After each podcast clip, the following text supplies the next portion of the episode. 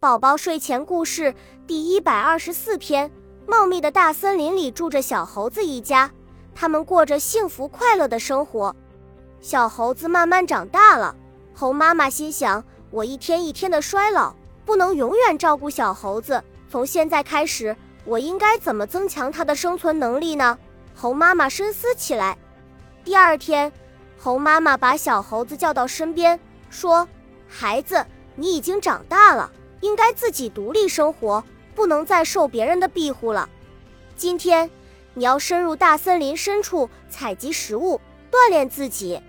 小猴子欢乐地说：“我知道了，我已经长大了，早就应该学会照顾自己了。”说完，小猴子背起背包，蹦蹦跳跳地向大森林深处走去。小猴子在大森林深处走了好久，这里有美丽的风景，可爱的鸟儿。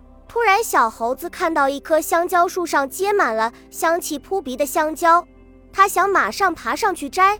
等一下，我还是系根藤子安全点，这样就不怕摔下来了。做完准备后，小猴子麻利地爬到树上，顺利地摘到了黄澄澄的香蕉。小猴心想：幸好妈妈平时嘱咐我做什么事都细心一点，看有什么隐患会带来危险。妈妈说的话可真正确呀！今天的收获真不小，能让妈妈好好吃一顿。以后就让我来照顾妈妈吧。